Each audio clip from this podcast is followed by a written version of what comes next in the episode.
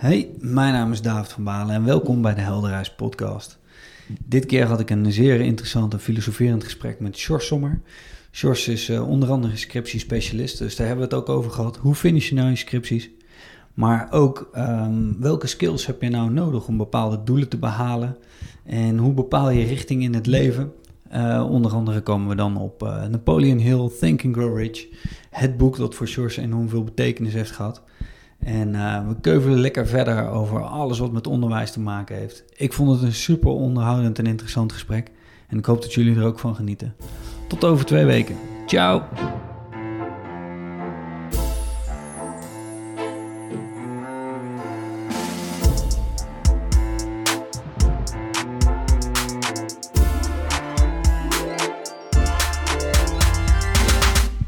Yes, I'm ready. We're rolling. Tof. Nice. Ik zit hier met uh, Sjors Sommer, filosoof, econoom, scriptiespecialist en ondernemer. Hele mond vol. Sjors, welkom. Ja, dankjewel David. Hey uh, Sjors, uh, allereerst kun je even wat uh, over jezelf vertellen. Ik heb een korte introductie gegeven over wat je doet. Maar wat houdt het allemaal in? Dat is inderdaad een, een mooie introductie die je geeft. Um, ik ben inderdaad filosoof omdat ik filosofie heb gestudeerd. En daarnaast heb ik ook economie gedaan. En uh, op een gegeven moment ben ik begonnen met een project afgelopen uh, september voor studenten. En daarin ben ik uh, eigenlijk meer vorm gaan geven aan ondernemerschap ja, binnen dat project. Dus ik noem mezelf inderdaad graag zoals jij me voorstelt. Ik vind dat, dat je dat mooi doet. Is een aardige, aardige mond vol inderdaad. Hey, um, scriptiespecialist. Ja. Mag ik er even op inzoomen? Ja, tuurlijk. Zeker. Vertel, wat is jouw specialisme in scripties? Schrijf je er veel? Uh, ik heb er veel geschreven aan het verleden, dat is een goede vraag. Ik heb er uh, vier op mijn naam staan inderdaad. Nee, de reden dat ik uh, die, ja, die titel nu soort van draag is... Um, afgelopen september was ik op de opening van het academisch jaar in Tilburg, bij de universiteit. Ja? En daar zat ik met een goede vriend van mij, die, waarmee ik samen die studies allemaal heb gedaan. En um, hij vertelde dus van, dat hij zelf was hij aan het ondernemen ik had op dat moment dat ik net het boek van, uh, van Michael Pilarczyk gelezen over uh, Master Your Mindset. Het zat een beetje in mijn achterhoofd en ik dacht van eigenlijk is het tof om een groot project op te pakken. Um, en toen zaten wij na de opening van het academisch jaar op een borrel, zaten een biertje drinken met uh, een vriend van ons. En toen kwam dus het scriptietraject kwam naar boven. En ja, dat is natuurlijk geen verrassing dat er veel studenten vastlopen in hun scriptie vandaag de dag. En um, eigenlijk zei hij van jongens, jullie hebben er zoveel geschreven vertel eens, wat is nou, wat is nou de sleutel tot succes, ja. om het even zo te noemen, in scriptieland? Uh, zeker dus in combinatie met dat boek waar ik toen net had gelezen van Pilar. Ik dacht van het zou wel interessant zijn om daar te kijken of daar inderdaad iets in zit. Dus voor de grap zei, uh, zei die maat van mij, die zeiden van joh, is het niet iets voor jou om daar een boek over te schrijven? Want ik heb al wat boeken in het verleden geschreven. En dat was natuurlijk een beetje, een beetje grappig na die, uh, na die, na die opening van het academisch jaar en die borrel. Dat we dachten van dat zou wel een leuk idee zijn. Maar toch bleef dat een beetje hangen. Dus uh, toen ben ik inderdaad begonnen met uh, een soort van plan uiteenzetten, een soort van structuur van hoe komt het nou ten eerste dat zoveel studenten vastlopen en uh, waar zouden verbeteringen zitten en is er een soort van model te bedenken dat die, die problematiek systematisch aan zou pakken. En op die manier kwam een heel project tot stand en heb ik nu uiteindelijk inderdaad titel specialist, omdat ja, daar is een boek uit voortgekomen voor, voor hoe dat werkt. En dat is eigenlijk tweeledig. Je hebt enerzijds een beetje de mindset Anderzijds is uh, de problematiek die, uh, die je veel ziet met uh, weinig begeleiding en dergelijke. En ja, zaken die daaruit voortkomen. Dus al met al aardig groot project geworden. En nu, nu zit ik dus in dat, dat straatje inderdaad, scriptiespecialist. Ja. Ja, correct. Oké, okay, hey, en ehm, want je had het erover dat je onderzoek hebt gedaan. Nou oké, okay, maar wat, wat zijn dan de hoofdproblemen hè? of de, de oorzaken hiervan? Ja, klopt. Uh, dat vertaalt zich terug in een, uh, in een, ja, een, eigenlijk een scriptiehulp. Waarbij je het deel goal setting aanpakt. Ja. Doelen ja, stellen zeker. en mindset.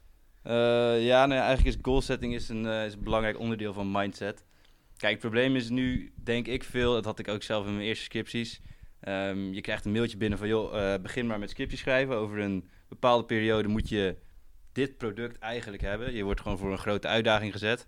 En er zijn niet echt concrete, concrete tools van... oké, zo ga je het überhaupt insteken. Of je, eigenlijk ben je overdonderd. Dat is een beetje dat gevoel wat je ook krijgt. Ja. Dat mailtje, weet je, als het je hart niet kil, denk je van... oh shit, moet ik dit Het is echt veel gaan doen? en het is vaag. Het is veel en het is vaag.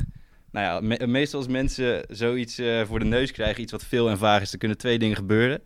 Of ehm, je stelt het uit, want dat wil, je wil er eigenlijk niet aan beginnen. Ja. Dus je wacht een aantal maanden totdat die deadlines echt eh, nou ja, voortschrijden en je, je voelt zeg maar de druk opbouwen. Op een gegeven moment moet je. Dit zou best wat studenten Dit bekend is- in de oren klinken. Ja, dit, dat denk ik ook. en een andere is dat je direct begint omdat je het eigenlijk zo snel mogelijk achter de rug wil hebben. Ehm, en ik eh, deed inderdaad toen dat eerste, dus ik begon gewoon maar wat. Nou ja, ongeacht of je dat eerste of het tweede doet, je komt eigenlijk onvoorbereid, eh, onvoorbereid begin je aan de klim, om het even zo te noemen. Dus ehm, ja, in het project vergelijk ik het eigenlijk met een berg. Dus je begint, je staat aan de voet van de berg en eh, je supervisors en de academie die wijst van, eh, nou daar moet je in ieder geval komen. Mensen om je heen zeggen van, tof, ga die kant maar op. Ja, en dan, weet je, dan, eh, dan, ja, dan begint de student vaak eh, op slippers en in zijn zwembroek die, eh, die K2 op te lopen. ja, dat gaat gewoon niet helemaal lekker. Nee.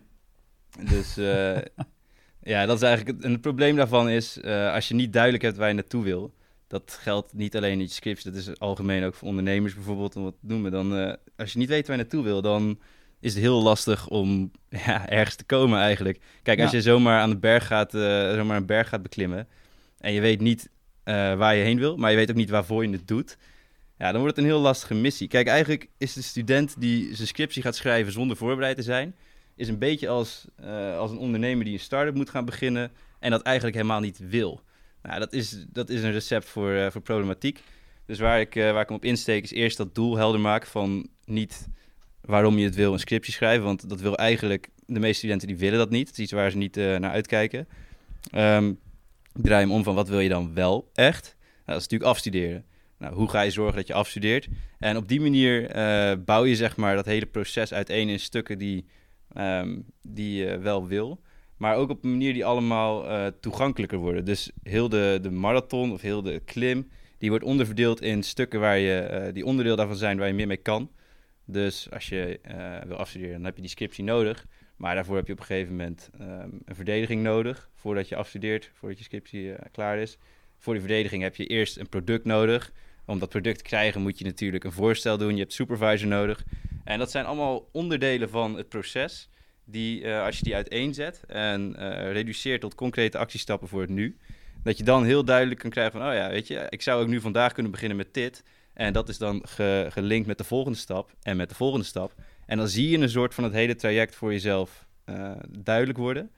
Tof is aan scripties, is dat eigenlijk dat traject is in essentie voor iedereen hetzelfde. Dus ongeacht of je een scriptie schrijft over, eh, nou weet ik veel wat, binnen, binnen economie of over in de humanities. Zebra's. Ja, bijvoorbeeld. Het zou ook kunnen. Nee, weet je, dat maakt niet heel veel uit ergens. De, de essentiële laag die daar, eh, het fundament zeg maar, de essentiële laag die eronder zit, is eigenlijk hetzelfde. Ehm, deze methodiek maakt die dus eerst eh, duidelijk op een manier dat je er zelf eh, nou ja, in kan gaan geloven, dat je een heldere visie hebt van waar je heen wil. En daardoor krijg je automatisch een soort van ja, intrinsieke motivatie om er echt iets mee te gaan doen. Want als Ja. jij ziet hoe dingen die je nu doet bijdragen aan waar je naartoe wil, en dat is iets wat echt jouw verlangen is, ja, dan ga je daar gewoon, eh, dan ga je dat gewoon goed doen, dan ga je daar vol voor. En dan zie je dus inderdaad dat met zo'n methode, dat in plaats van dat het drie, vier maanden duurt, dat je vier voorstellen moet schrijven, dat je nou ja, vastloopt in allerlei, allerlei ja, triviale zaken. Als je het goed hebt voorbereid, je weet waar je heen wil, dan heb je het traject eigenlijk zo uiteengezet dat ja, je vliegt er gewoon doorheen, want het, het staat eigenlijk al helemaal. Ja. Hoor ik hierin eh, toch ook wel een beetje weer het gedachtegoed van onder andere Michael Pilacic terug. Eh, ja, nou ja, dat, die ontleent natuurlijk eh, zijn gedachtegoed ook weer uit, aan bijvoorbeeld Heel. En uiteindelijk zitten we denk ik een beetje in dezelfde bronnen. Ja. Dat zeker. Ja. Maar dat, ja, Heel die kaart natuurlijk ook terecht aan dat als jij een droom hebt en je zet daar een deadline aan, dan is het een goal. Dan, Ja. Goal is the dream with a deadline, hè? Dat is. Ja, ja. Dus ehm, ja, dat is gewoon iets onwijs krachtigs, weet je. Als, jij, als je een visie hebt, weet waar je heen gaat. Kijk, dat zien we natuurlijk nu in, eh, dat zie je ook in het bedrijfsleven als een visie, als dat iets is wat zeg maar heel het personeel een soort van eh, ergens op een bordje heeft staan van, oh ja, dit is onze visie, bla bla bla. Ja, dat is, dat is heel iets anders als eh, wat Musk had toen hij dacht van, jongens, waarom blijven we allemaal in, in vervuilende auto's, kunnen we niet iets elektrisch gaan doen? Ja. Ja, dan zie je het voor je en dan, ga je, dan zie je vanzelf een weg ernaartoe. Hey, en hoe kan het dat... ehm, nou, jij bent bekend met deze materie, ik ben bekend met de materie. Mhm. Maar hoe kan het dat we eh, dit nog niet op school krijgen? Oftewel, laat ik hem anders stellen. Hoe kunnen we zorgen dat dit wel op school komt? Ehm, ja, dat is een heel goede vraag. Dat is natuurlijk eh, een van de redenen eh, waarom ik dit ook doe. Is omdat ik denk van, dat hier heel veel, heel veel mogelijk in is. Wat, je, wat je te veel ziet, denk ik, of waar, laat ik het zo zeggen, waar je heel veel op kan winnen, is, ehm, is als mensen een soort van duidelijk beeld hebben van eh, wie ze zelf willen zijn. In plaats van dat je dat laat invullen. Dus in plaats van dat zoiets is van, nou, oké, op een gegeven moment moet ik afstuderen, op een gegeven moment moet ik maar gaan werken. Allemaal omdat dat een soort van de verwachting is. Ja. Gewoon ga eens terug naar het begin. Waar wil je eigenlijk heen? En hoe ga je daar komen? En ehm, als je dat zou, eh, zeker in onderwijsland dus ook, als je dat zou kunnen bewerkstelligen, dat mensen dat meer hebben, dan kan je veel concreter gaan studeren. Dus veel meer met een bepaald doel al. En op die manier kom je ook, denk ik, beter voorbereid in de samenleving terecht. Want je weet al gewoon eigenlijk waar je heen wil. In plaats van dat je een soort van portfolio aan opties hebt openstaan. Nou ja, heb je een paar extracurriculaire dingen gedaan, heb je een mooi ondersprogramma erbij staan, dan ligt eigenlijk de wereld voor je open. En eh, zoals Jordan B. Peterson dat zegt, dan de dag na je diploma sta je bij de Starbucks koffie te maken, omdat het eigenlijk, je hebt geen idee wat je anders zou moeten doen. Ja. En dat is wel, ja, dat is wel iets wat, eh, wat je denk ik vaak ziet. De Dus aansluiting mist. Ja, de aansluiting mist, dat is, En- eh, dat is waar. Wat ik, eh, wat ik er nog in mis is ook ehm, niet alleen ehm, waar wil je naartoe, Ja, maar ook wie ben je überhaupt. zeker. Hè, Zeker. zelfkennis. Op het moment dat, je, dat je zeker weet van nou, waar, waar komen mijn eh, waarden vandaan, hè? waar komen mijn overtuigingen vandaan, eh, dan pas ben je waarschijnlijk in staat om daar ook eh, aan te gaan sleutelen. Ja. En om het eventueel te overstijgen. Ja, daar ben ik het zeker mee eens. Kijk, Ja. eigenlijk het is een soort van manifestatie ervan. Hè? Dus zeker de scriptie is een heel kleine manifestatie ervan. Een onderneming is een grotere manifestatie ervan. Ja, wie, wie ben jij inderdaad in het leven? Wat is jouw doel hier? Dat, dat zijn wel vragen die, Ja. die hebben er allemaal eh, wel mee te maken. Ja, Ja. zeker. Dus eh, een idee daarvoor is eh, leg het bij de student zelf neer. Ja. Zodat de student zelf gaat kijken vanuit in plaats van eh, een moetje. Een, eh, Yes. dit is zoals we het Yes. altijd doen. Naar oké, hé, maar dit ben ik. Dit is wat ik wil. En eh, wat past daar dan bij? Ja. Ja. Ja. klopt. Ja, David, we hadden het toen straks ook wel even over, ehm, over Sartre. Ja, Kijk, die heeft eigenlijk eh, met heel de existentiële filosofie ook een beetje, eh, beetje die ruimte gecreëerd. Ehm, zijn idee was eigenlijk dat je zelf kan interpreteren hoe een bepaald verhaal is eh, gelopen tot op nu. En daar, zeg maar, dat is iets subjectiefs. En de manier hoe je het interpreteert, dat geeft eigenlijk al een stukje over hoe het echt is of zo. Dat klinkt misschien een beetje wazig. Maar ehm, stel dat jij eh, bijvoorbeeld gisteren een rotdag hebt gehad. Er is geen enkel bewijs over het algemeen dat jij echt een rotdag hebt gehad. Behalve jouw interpretatie van de dag. En zelfs al ben je tien keer gefaald voor iets en ging alles mis, kan je ook denken van, dat klinkt natuurlijk heel cliché, maar je kan ook denken van, oké, dat waren interessante lessen. Joh, vandaag is een nieuwe dag. En zegt iemand, hoe was je dag gisteren? Ja, top eigenlijk. En ineens was je dag top. En je hebt zelf die vrijheid om te zijn wie je wil zijn, op welk, welk moment je zeg maar, eh, nou ja, welk moment je ook zit. En eh, dat kan je zelf zo breed trekken dat je eh, bijvoorbeeld denkt van, oké, ehm, ik zou graag, ja, noem maar op. Kijk, als kinderen dan wilden we, wilden we astronauten worden en whatever. En ja, jij weet zelf, dat is, dat is, niet, dat is niet onmogelijk om zo'n visie zeg maar, te hebben en daar concrete actiestappen voor te gaan maken. Maar het is, iets, het is wel een heel grote berg zeg maar, die op je pad staat, wil je daar naartoe gaan. Maar als, jij, als je echt weet van, eh, oké, ik, ik wil dit en eh, je weet dat je die vrijheid hebt om daar eigenlijk in te kiezen, ja, dan is er, is er eigenlijk heel veel mogelijk. ja klopt. En eh, nou ja, daarmee, of eigenlijk een aanvulling daarop, is natuurlijk, daar hadden we het er straks ook over, beste luisteraars. George en ik hebben al een tijdje zitten kletsen vandaag. Dat is zeker waar. Ehm, nee, en toen hadden we het, of jij noemde Ken Robinson. En Ken Ja. Robinson die staat onder andere natuurlijk ook bekend om het verhaal van, eh, nou, je- stel jij bent die, eh, die leerling of dat kind met die droom. Hè, je wil die astronaut worden, maar de kans is gewoon eh, vreselijk groot dat je allerlei klappen krijgt onderweg. En die klappen die bestaan dan uit het verbaal neerslaan van jouw droom. Ja, Kan niet, lukt je niet. Ja. En daar moet je dat of dat voor kunnen. Allemaal ehm, mensen die kennelijk zelf wat anders hebben geleerd. Exact. En dat is natuurlijk een soort van patroon wat zichzelf ook eh, staande houdt. Dat, eh, dat vind ik ook mooi. Dat zegt eh, Jordan. Peterson ook in 12 Waves, schrijft hij dat. Als je zeg maar in zo'n omgeving zit waar, ehm, waar de standaard een soort van ja, is dat dat niet per se gebeurt en jij kiest ervoor om daar, om daar anders in te staan, ja, dan krijg je natuurlijk frictie. Als jij zegt, oké, ik wil astronaut worden en eh, mensen om jou heen die hebben misschien ook wel tien jaar geleden gedacht van ik wil astronaut worden, maar die zijn op een gegeven moment hebben ze daar, nou ja, is dat niet helemaal goed gegaan op een of andere manier. Zijn zij misschien ontmoedigd door een omgeving? Ja, als je een vriendengroep hebt van tien mensen waarbinnen één iemand astronaut wil worden en de andere negen mensen die wilden dat stiekem ook, maar die hebben al geaccepteerd dat het niet binnen hun, hun ja, spectrum van mogelijkheden ligt. En die ene persoon die dat wel wil, die gaat daarin dingen doen. Ja, dan kan je verwachten dat een soort van vanuit een autom ja, automatische, onbewuste reactie, dat dat niet echt geaccepteerd wordt binnen Ja. zo'n binnen zo'n groep. De kreeftenton. Ja, en dat is, dat is heel erg ja, heel schrijnend om te zien ergens, maar dat is wel hoe het automatisch werkt.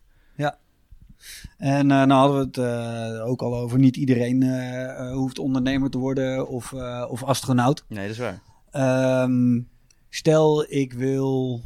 ehm, nou, even kijken, wat wil ik worden?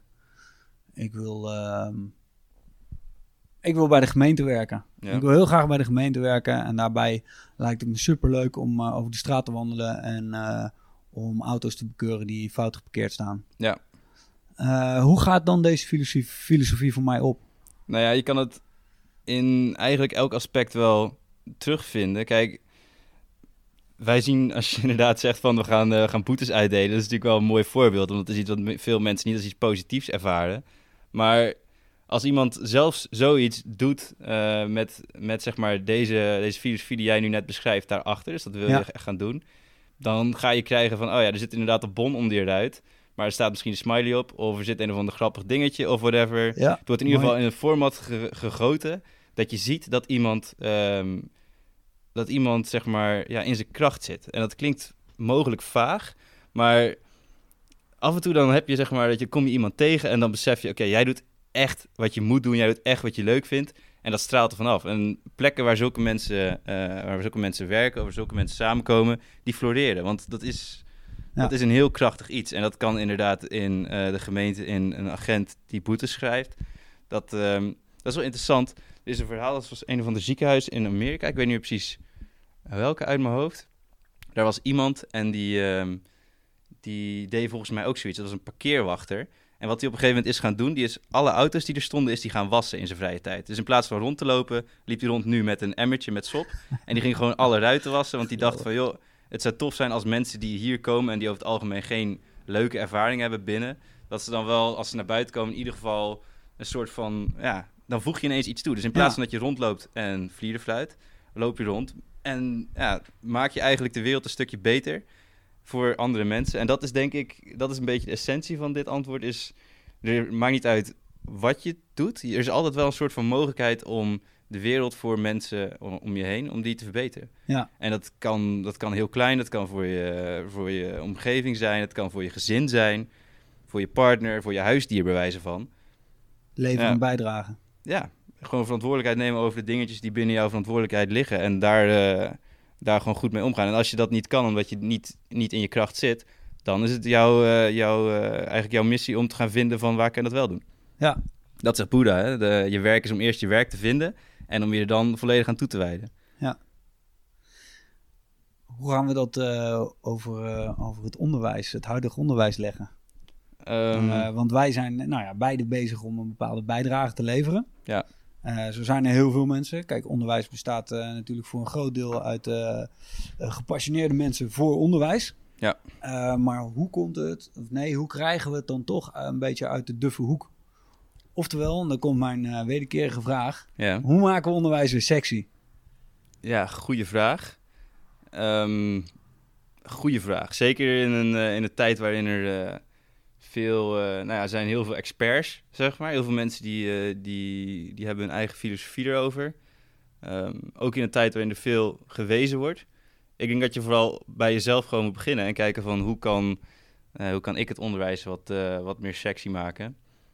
Ja, dat geldt eigenlijk voor iedereen die in het onderwijs zit. Dus ik, ik denk ook dat het is een mutual effort. We moeten dat gewoon met z'n allen gaan doen. En dat is een wederzijds iets waar we elkaar helpen groeien, denk ik. Dus ja, het onderwijs sexy maken, dat is niet iets wat je in één keer met een een of ander eh, groot plan, zoals eh, net zoals dat je de, de American Great, de Great American Novel zou hebben. Dat werkt ook niet in onderwijsland, zeg maar. Je moet, een, eh, je moet dat denk ik met z'n allen doen. Daarvoor moet eerst maar stoppen, denk ik, allemaal met wijzen en gewoon bij jezelf verantwoordelijkheid pakken eigenlijk. Ja. Ja, Ja, precies. Dus die ene vinger die wijst naar jou en die overige Ja. vier vingers die wijzen eigenlijk naar Ja. Zeker. En ik denk, dat je het, het sexy onderdeel daarvan is denk ik dat... ehm, als dat eenmaal, dat zien wij zelf, als je daarmee bezig gaat, dan zie je dingen, dan gebeuren er dingen. Ja. Dat, eh Muhammad Ali zei dat. Als je, als je ergens in gelooft en gaat er vol voor, dan things begin to happen, weet je. Ja. Het, gaat gewoon, het gaat gewoon op die manier. Dus als, jij dat, als je dat zelf invult, van hoe je dat graag wil zien, en je gaat er naar leven ook alsof het er al is, en alsof andere mensen daar ook eh, nou ja, de mogelijkheid in hebben om in mee te doen, ja, dan is er gewoon heel veel, heel veel moois mogelijk. En Ehm, het sexy maken begint dus, denk ik, eh, bij jezelf eigenlijk.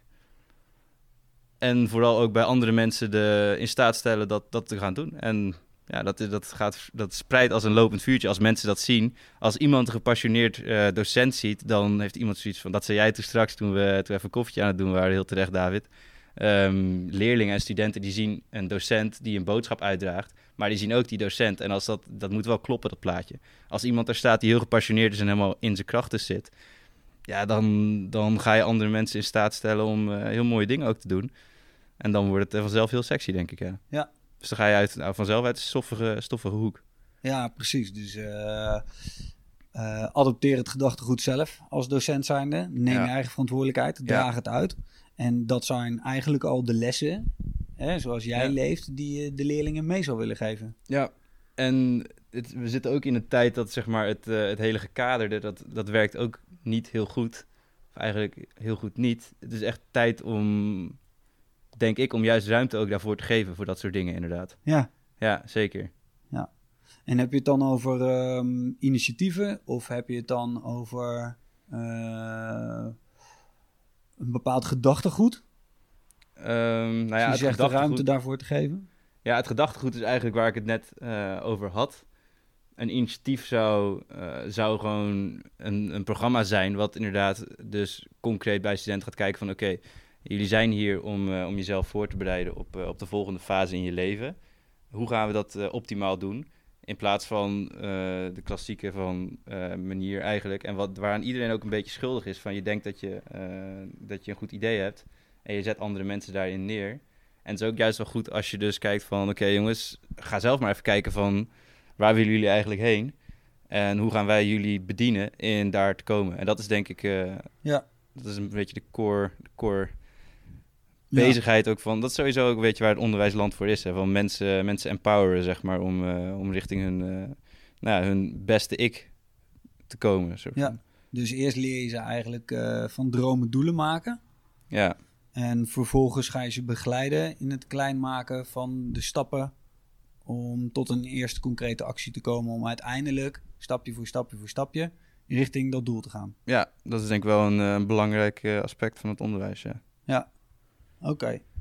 Ja, het zou mooi zijn als je eh, roadmap les krijgt in, eh, in groep 8. Ja, bijvoorbeeld. nou, je moet kijken, natuurlijk, het zijn wel... Een heel groot deel van school is ook, eh, is ook sociale opleiding. Ja, ik bedoel, Ja. op de middelbare school, ik weet niet of je nog goed kan herinneren wat je allemaal voor, eh, voor vakken, wat je er allemaal kreeg en zo, en hoe dat allemaal zat. Ja, als je een taal bijvoorbeeld echt wil leren, dat, ja, dat kost wel tijd. Maar als je dat, als je dat goed structureert, zoiets, en je, zet, je neemt daar echt effort, eh, steek je daarin, dan is dat best wel goed te doen. Dan gaat het best wel snel. Ik heb volgens mij vier jaar Frans gehad. Ik ken tien woorden of zo. Maar wat je wel tijdens zulke soort lessen, eh, niet per se tijdens Frans dan, maar meer in het algemeen, is je hebt wel, je krijgt heel veel sociale dynamieken mee of zo. Hè? Er zit altijd een soort van, van die microculturen. Ja. Dat is ook natuurlijk een onderdeel van het onderwijs. Dus ook, het gaat ook gewoon om kind zijn, om opgroeien. Ja. Maar ik denk wel dat zeg maar, ja, precies. groep. Ja. Maar ik denk dat het vooral eh, te maken heeft met eh, de tools die er worden uitgereikt, zoals een taal of gewoon een hele vakkenpakket. Dat daar wel zoiets is, dat kan wel met een bepaalde oriëntatie op een doel, in plaats van met een, ja, een onspecifieke, eh, onspecifiek doel van wees maar gewoon goed, goed voorbereid op whatever may come your, your way, weet je? Ja. ja, precies. Dus dan en, eh, stel ik het dan goed dat er misschien nu te veel wordt gekeken naar bijvoorbeeld een uh, AVO-vak of een, nou ja, ook een taal als doel, in plaats van als doel. Ja, ja dat ben ik het helemaal eens. Zeker. En dat zie je dan ook. ik heb zelf op een gegeven moment uh, na mijn studies had ik nog een vrij interessant traject gevonden, uh, dacht ik, in het buitenland. En um, dat is wel een interessant voorbeeld ook. Daar uh, voor de toelating vereisten dat je een, volgens mij een TOEFL deed, dus dat is zo'n Engelse toets. Dus toen had ik in de bijlage had ik een gepubliceerd boek van mezelf meegestuurd in het Engels. Maar dat was niet voldoende, want ik had geen TOEFL-score en dat kost dan 256 euro geloof ik destijds. Um, dus ik had gezegd van, joh, kunnen we dat niet overslaan, weet je? Want het is evident dat mijn Engels gewoon uh, prima niveau is. Ja. Maar um, ja, dan zit, je, dan zit je met die maatstaven die dan gewoon vrij rigide zijn. Ja. Um, en dan wordt inderdaad wordt de tool het doel in plaats van uh, andersom. Maar ergens, dat is ook iets, dat, dat moet, daar moet je ook wel, moeten we een soort van open houding in hebben. Want het is natuurlijk ook wel in deze, in deze tijd het is ook wel eigenlijk nodig dat je een soort van iets aan de poort hebt om te kijken van, joh, uh, kan je dit allemaal aan? En als je kijkt naar de groei van de studentenpopulatie, dan is het heel logisch dat er ook wel op zulke dingen gehamerd wordt. Maar um, ik denk wel dat ze, ja, dat ze wel belangrijk zijn, maar ik denk niet dat ze heilig zijn. Dus het zou interessant zijn om daar uh, te kijken of daar inderdaad, ja. daar valt veel te winnen, denk ik. Ja, ja ik denk dat daar ook de volgende vraag uit voortkomt. Um, maar dan gaan we wel heel ver, maar dat is okay. wel leuk. Ja, uh, hoe, hoe richt je dan je onderwijs in? Hè? Op het moment, mm daar hadden we het er straks ook over, op het moment uh, is het onderwijs nog steeds ingericht op een bepaalde zienswijze. Ja. De industriële revolutie is voorbijgekomen. Um, maar op het moment dat jij iedereen door diezelfde trechter probeert te persen, mm -hmm. zijn er altijd genoeg mensen die er niet in passen. Ja. er zijn er genoeg mensen die het niveau niet halen. Ja. Maar uh, laten we het positief bekijken. Gemiddeld mm -hmm. scoren we nog steeds redelijk. Ja. ja, zeker. Alleen op het moment dat je zou gaan focussen uh, op de persoon. Mm -hmm. hè, dus welk, welk traject is nou voor jou van toepassing? Ja. Ga, kijk je dan nog naar een uh, toelatingstest? Kijk je dan nog naar een bepaald niveau? Ja, of kijk je vanuit naar drijfveren? ja, vanuit het klassieke denken kijk je naar uh, niveau en kijk je inderdaad naar van joh, binnen, dit, uh, binnen deze discipline, hoe zijn jouw skills hier? Uh, wat je dan ziet is als dat inderdaad wordt nageleefd, dat iemand dan op een gegeven moment in de praktijk komt en beseft van oké, okay, ik ben nu in een plek waar mensen die vinden het helemaal niet zo erg als ik dit en dat kan of niet kan. Wat belangrijk is, is die wilskracht die erachter zit en die visie van dat je echt ergens heen wilt.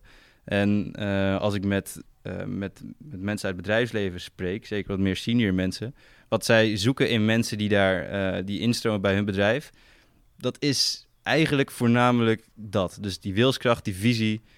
Want daar komt, daar komt discipline uit. En uit discipline kan je, kan je praktisch alles leren. Zeker in onze tijd is het niet heel moeilijk om iets nieuws volledig te masteren. En om, nou ja, de ontwikkeling gaat snel. Kijk, als iets nu verschijnt en is het over twee jaar alweer oud, ja. ga je in dat wat nu verschijnt, ga je jezelf uh, helemaal verdiepen. Binnen een paar maanden kan jij een van de, van de specialisten zijn op dat gebied. Het gaat mega rap. Ja. Maar ja, dan moet je het wel echt willen. En in, daarom is dat dus, denk ik, belangrijker in deze tijd dan, ja, dan, die, dan die oude, ja, die, die maatstaven van binnen een bepaald iets. De klassieke trap. Ja, de klassieke trap, ja. Dus daarom zie je ook, dat, is, dat vind ik erg interessant te zien, dat, um, dat had ik laatst gezien volgens mij uit uh, de quote van Amerika. De quote 500 was dat volgens mij. Van de top 100 had vrijwel niemand zijn opleiding afgemaakt. Dus het zijn allemaal, allemaal drop-outs. Ja. En dat is niet zeg maar omdat dat iets zegt over de opleiding, maar dat zegt iets over die mensen die heel duidelijk wisten waar ze heen wilden. En al op jonge leeftijd waarschijnlijk zagen: oké, dit brengt mij niet helemaal daar ik kan dat sneller doen in, in de praktijk eigenlijk. Ja, dus die werden al veel jonger gedwongen om out of the box te denken. Ja. Om maar iets te noemen. Ja. Waardoor ze op een bepaald uh, creatief pad zijn gekomen. Ja, en dat is interessant dat je dat zegt, dat gedwongen inderdaad. Want dat zie je dan ook nog eens vaak, dat die uit een bepaalde situatie, bijvoorbeeld gezinssituaties komen, waar ja, er was eigenlijk heel weinig keuze. Er was noodzaak om. Ja. Dat is natuurlijk het typische verhaal van ook bijvoorbeeld een hill of zo. Of ja. voor die hill had je dan, uh, volgens mij was dat Orison Sweat Marden in uh, 18, uh, wat is dat geweest? 1859, denk ik. Ja, die in ieder geval, die was, uh, die was wezen, weet je. Die moest het op zijn zesde, moest hij het volgens mij zelf gaan doen. Ja, dan, dan heb, je, heb je zoveel praktijkervaring. En ik, natuurlijk is het niet per se goed of zo om, eh, om Nee. zo, eh, zo zelfstandig te moeten zijn op zo'n leeftijd. Maar ja, dat zijn wel de skills waar je blijkbaar wel meer je doelen mee kan gaan eh, behalen of zo. En dat is denk ik nog wel, Ja, ehm, ja, waardoor je dus... aangezwengeld door de overlevingskracht. Ja, ja, die- gigantisch natuurlijk. Gigantisch. Dat is Ja, Peterson, hè? Als je, eh, als je de kattenluchten om een rat heen, eh, heen spuit, dan, eh, dan rent hij drie keer zo hard als dat die, eh, als dat die er niet zou zijn. Dus ja, het is natuurlijk belangrijk om, eh, om inderdaad vanuit die noodzaak... Ja, ja Hey, wanneer realiseerde jij dit allemaal? Ehm goeie vraag. Is eigenlijk een klein proces geweest. Dat was eh, november 2017. Was ik ergens langs bij een, eh, bij een bedrijf hier in Amsterdam. En ehm, ik was met, eh, met iemand aan het praten. Met degene die mij mogelijk zou gaan aannemen voor een functie. Erg interessante functie, overigens. Maar ehm, wij waren een beetje aan het babbelen. En over van alles en nog wat. En op een gegeven moment noemde hij de naam Hill. Dus ik dacht, oké, Hill. Nee, nooit van gehoord eigenlijk. Dus ehm, de volgende dag dat boek, eh, boek helemaal doorgespit. En toen, had ik, toen ging er een soort van wereld van me over van... Oké, Kan je het boek even noemen? eh, Think and Grow Rich. Juist. yes. Think and Grow Ja, Rich misschien van eh, Napoleon mensen Hill. luisteren en denken, heel, heel, Ja. welke heel?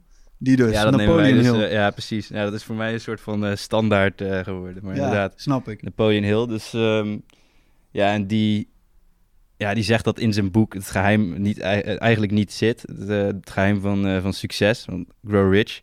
Maar het idee, het zit natuurlijk allemaal in de mind soort van. Het is, het is heel de, de mindset. En als je dat beseft, dan is er heel veel mogelijk. Maar het is een soort van...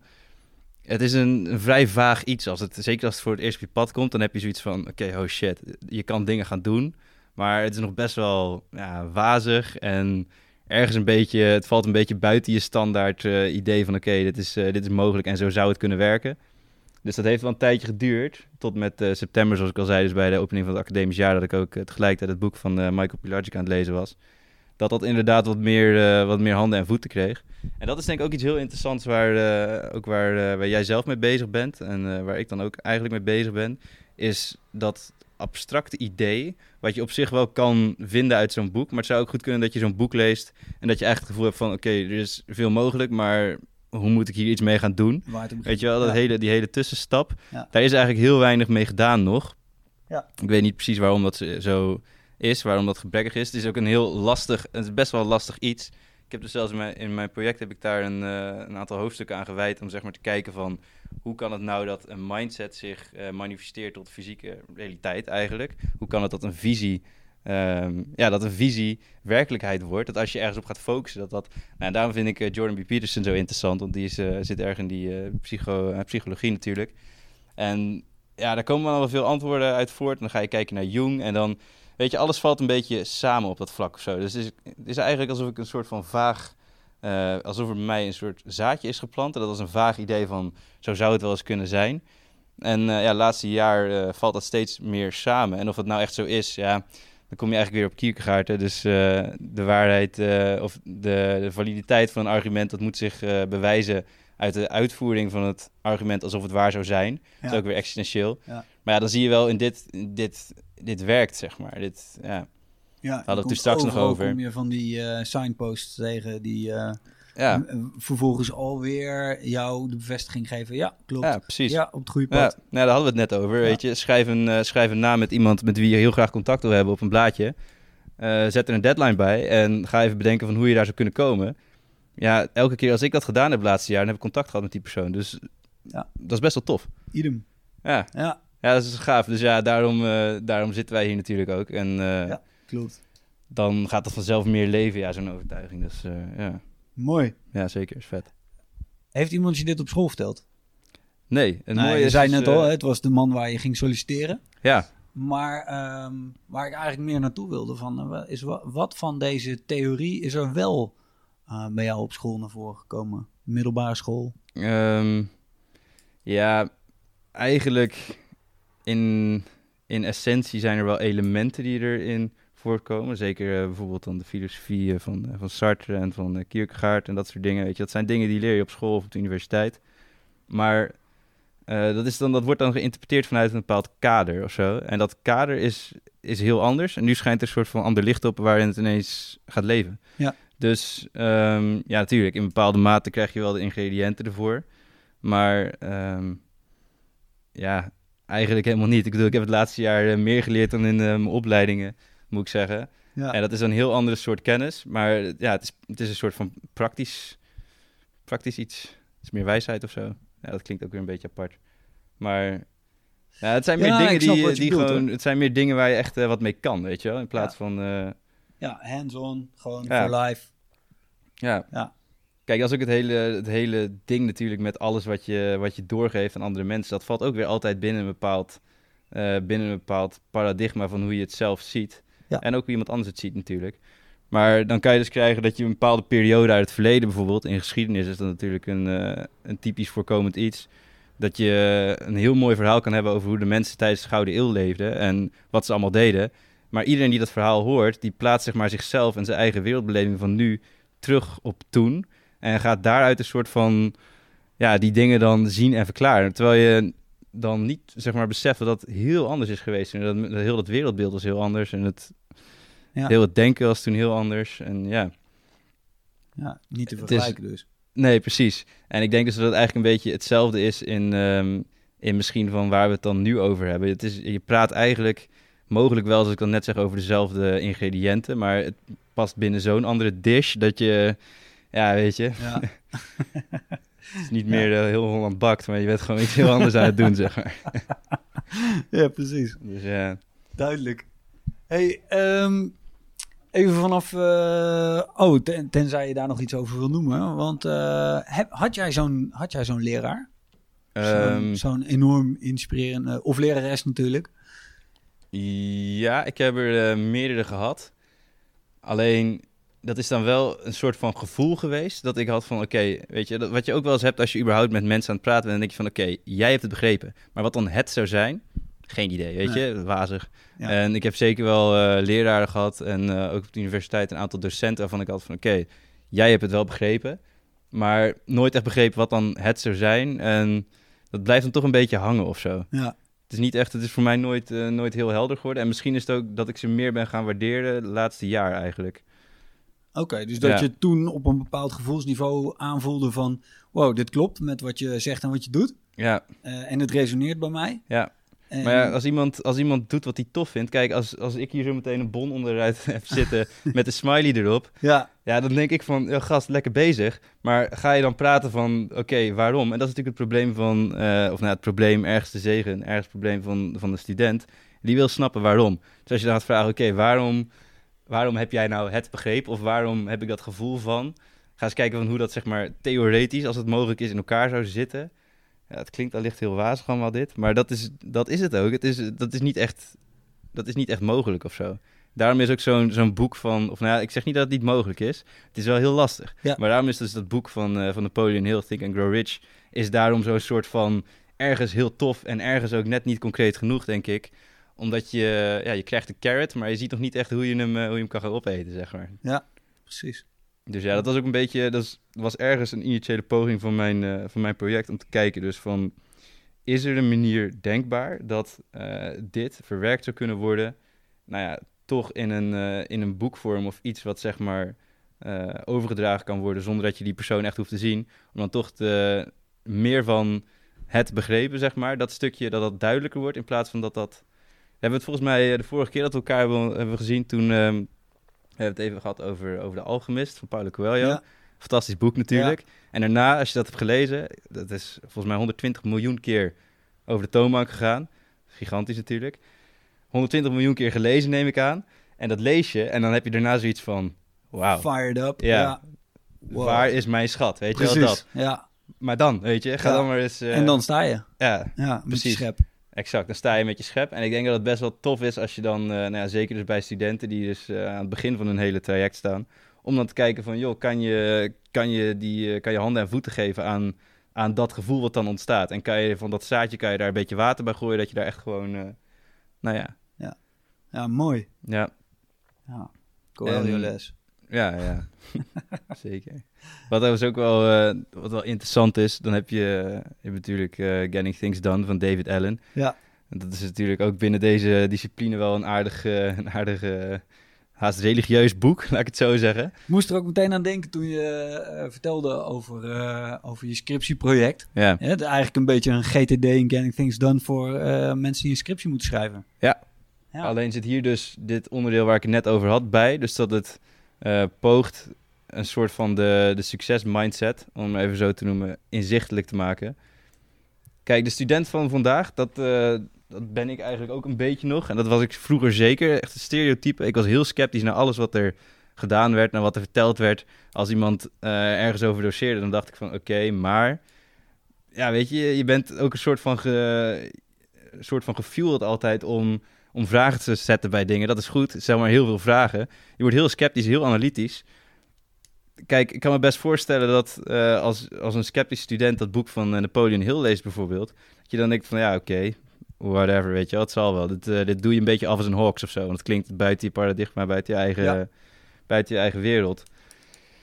Dus ja, dat is enerzijds inderdaad, GTD zit er een beetje in, eh, in mijn project. En anderzijds is het dus een poging om die student ook te bereiken. Dat is een zeer ambitieuze poging, maar ik denk dat het wel aardig eh, gelukt is, als ik het zelf eh, Mooie missie. mag zeggen. Ja, dat is zeker een mooie missie en zeker een grote uitdaging ook. Ja, Maar ja, wat tof. gaaf. hey, en dan even weer terug naar jou, hè? Ja, Want dit is je missie, maar jij wordt ook geïnspireerd. ja dat klopt. Wie zijn jouw helden, George? Goeie vraag. Een mooie vraag in de Helden podcast. eh, Nou, of. Ehm, nou ja, eentje die heb ik al een aantal keer eh, genoemd. Dat is eh, Jordan B. Peterson. Ja, Het toffe aan hem vind ik dat ehm, eigenlijk als ik dat persoonlijk trek, dan heeft hij mij ehm, ja, een beetje dat idee wat ik al had, heeft hij handen en voeten gegeven. En als filosofiestudent die nou, graag wilde weten van hoe dingen zaten, dan ik ging in ieder geval een heel traject door van op een gegeven moment dan begin je ergens in de oudheid met een aantal filosofen en denk van nou ja, die zeggen wel interessante dingen. Dat is interessant. Dan kom je bij, eh, nou ja, bij een Seneca en zo, het Stoïcijnse, whatever. Je gaat door en door. En op een gegeven moment dan, ehm, als je in de westerse filosofie blijft zitten, dan wat je eigenlijk standaard een beetje doet als je dus niet, eh, niet buiten het, het eh, voorgeschotelde plaatje kijkt in, in een land als het onze, dan kom je eigenlijk, of in ieder geval in mijn geval, dus terecht bij het eh, beetje Duits idealisme, dat soort dingen. En op een gegeven moment eh, kwam ik terecht bij Nietzsche. En Nietzsche is eh, een nihilistisch filosoof. En het, het ding van Nietzsche is eigenlijk, en überhaupt het ding van heel de, van heel de, misschien wel van de westerse filosofie, is dat je zeg maar niet echt een concreet doel of zo kan vinden van waarom zou je überhaupt je bed uitkomen, zeg maar. Waarom zou je het allemaal gaan doen, weet je? Het is, ja, en dan heb je het idee van Camus van het absurdisme. Dus doe het maar omdat het mooi is eigenlijk. Of doe maar gewoon mooie dingen. En Sartre met radicale vrijheid komt eigenlijk een beetje op hetzelfde neer ergens van... kies maar iets en ga het doen omdat het eigenlijk wel tof is. Ja. Maar er zit een beetje in zo'n soort van... in een vacuüm van waarom zou ik nou nog iets... Ja, het is best wel lastig om als je, als je Nietzsche hebt gelezen en dan... Ja, hij is heel sterk in argumentatie, dus je kan er eigenlijk niet meer omheen. nee. En wat hij eigenlijk doet, is een soort van het probleem aankaarten. Wat, nou ja, wat eigenlijk, denk ik, geleid heeft ook tot zoveel eh, problematiek in de vorige eeuw. Dat zegt hij ook in 18. ehm wanneer is dat geweest? Eind 1800. Eind. Wanneer zal dat zijn? Eind 1870 of zo. Iets in die richting. Zegt hij ehm, dat over dat de God dood is. Hè? Dus het traditionele denken is dood. Over wat de nieuwe God gaat worden, daar, zul, daar zal, dat zal enorm veel problemen gaan veroorzaken. Nou ja, en een aantal, eh, aantal decennia later heb je de Wereldoorlog, waarin eigenlijk, dat denken we dan, ideologieën een soort van met elkaar op de vuist gaan. Maar eigenlijk zijn dat religies. Ja. Dus communisme was een religie, kapitalisme waar we nu in leven is een religie. Fascisme is een religie. Dat is niet, dat is niet een soort van idee. Dat is een religieuze overtuiging. Ehm, wat je eigenlijk ziet dus bij, eh, bij Nietzsche, als Nietzsche ook had eh, gezien wat er gebeurd was, denk ik, tijdens de Wereldoorlog, had hij ook gedacht van, ja, dit is gewoon het einde van, want waar gaan we allemaal naartoe? Waar, waar doen we het voor? Op een of andere miraculeuze manier hebben we, zitten we hier nu toch, wat heel mooi is. Ja, geen Armageddon geweest. Nee, geen Armageddon geweest eh, tijdens de Koude Oorlog. Ook een top natuurlijk. Ja, wel fijn, ja. Maar als je in die filosofieën zit, dan kom je een beetje in dat gedachtegoed van... oké, weet je, allemaal leuk en aardig, maar waar, waar zullen we het allemaal voor doen? En wat ik dus zo tof vind aan Peterson is... die speelt natuurlijk eh, heel hard in op verantwoordelijkheid. En ga maar je eigen ding doen. En daar gebruikt hij Kierkegaard voor, van... doe het maar en kijk maar wat er gebeurt. En aan wat er gebeurt, ontleen dan maar of het goed is of niet goed is. En dat is een soort van heel andere, heel andere kijk op zaken. Ja, dan ga je dus inderdaad zien, als je dat in de praktijk toepast, dan zie je dus van, nou ja, weet je, je bent best wel in staat om dingen te gaan doen. En Ja. Ondanks dat je misschien eh, dat kapot kan redeneren vanuit het rationalisme of whatever, het is, het is, het is gewoon tof. Je, hebt, je bent als mens in staat om heel veel vette dingen te doen als jij verantwoordelijkheid neemt. En eh, daarmee gaf hij voor mij, zeker omdat hij dus dat op de psyche inspeelt. En ehm, dat dan weer zijn hele theorie is zeer goed onderbouwd, denk ik. Als je daar gewoon naar gaat kijken, dat, is, ja, dat, dat was voor mij zoiets van, oh ja, weet je, er is, er is een uitweg van, ehm, van dat hele gedachtegoed. Soort van dat het, dat het allemaal maar een beetje zinloos is. Dat je, dat je, fatalistische... ja, precies. En Ja. dat is zeker in deze tijd ook waar eigenlijk, daar hadden we het ook toen straks over, als je nu een idee hebt voor een, voor een whatever, voor een bedrijf of zo, of je denkt van, oh tof, misschien moet ik iets gaan ondernemen. De kans dat het al bestaat, als het inderdaad waardevol is, is zeer groot. Of het bestaat niet, maar dan is het waarschijnlijk niet te doen. Er zit zeg maar niet heel veel tussen. Dus eh, het is lastig om automatisch met iets bezig te gaan waaruit jij je mening kan gaan ontlenen, zeg maar. Ja. Dus het is best wel makkelijk om te denken van oké, weet je, eh, ik ben een klein mens in een ziek snel groeiende wereld waar eigenlijk alles al gedaan wordt. Wat kan ik überhaupt gaan doen om iets bij te dragen? Nou ja, weet ik niet, misschien wel niks. En dan is het heel lastig om nog zingeving te gaan vinden in je leven. Ja. Terwijl als je terugkoppelt naar oké, wat kan ik doen om bij te dragen in mijn omgeving nu concreet? Dus niet kijken van wat kan ik met een bedrijf om bla bla. Nee, gewoon wat kan je nu gaan doen om nu de wereld om jou heen een stukje beter Ja. te maken. Je directe omgeving. Ja, exact. Verbinding. Verbinding, ja. Ja. Zeker. Nou ja, en Peterson zegt dan mooi van eh, clean your room, weet je. Dat is natuurlijk zijn, eh, maar. ja, zijn mantra. Ja, het is gewoon, het is gigantisch waar. Ga dat doen en je ziet gewoon eh, dat je eigenlijk ja, heel veel mooie dingen kan doen. Kijk, als je, als je bijvoorbeeld door het park loopt en je neemt je voor om elke keer als je iemand tegenkomt even te lachen en hoi te zeggen. Ja, de wereld wordt er gewoon een klein stukje mooier van. Het zijn heel niks. simpele dingen, maar eh, Ja. ja. Dus dat vind ik tof aan, eh, aan Peterson. En Peterson, eh, mag ik dat, is misschien wat disrespectful. Mhm. Dat bedoel ik niet zo. Oké, Maar als ik, mag ik hem plat slaan door te zeggen actie, dus doen, ja, ervaren Ja. en betekenisgeving. Precies. In plaats van analyseren. En dat is een beetje, eh, dat is inderdaad, eh, dat is ook eigenlijk een soort van de antidote op heel het, heel het, ja, het radicaal analytische denken. Ga maar, eens dingen, ga maar eens dingen gewoon doen waarvan jij denkt dat dat de wereld een stukje beter kan maken.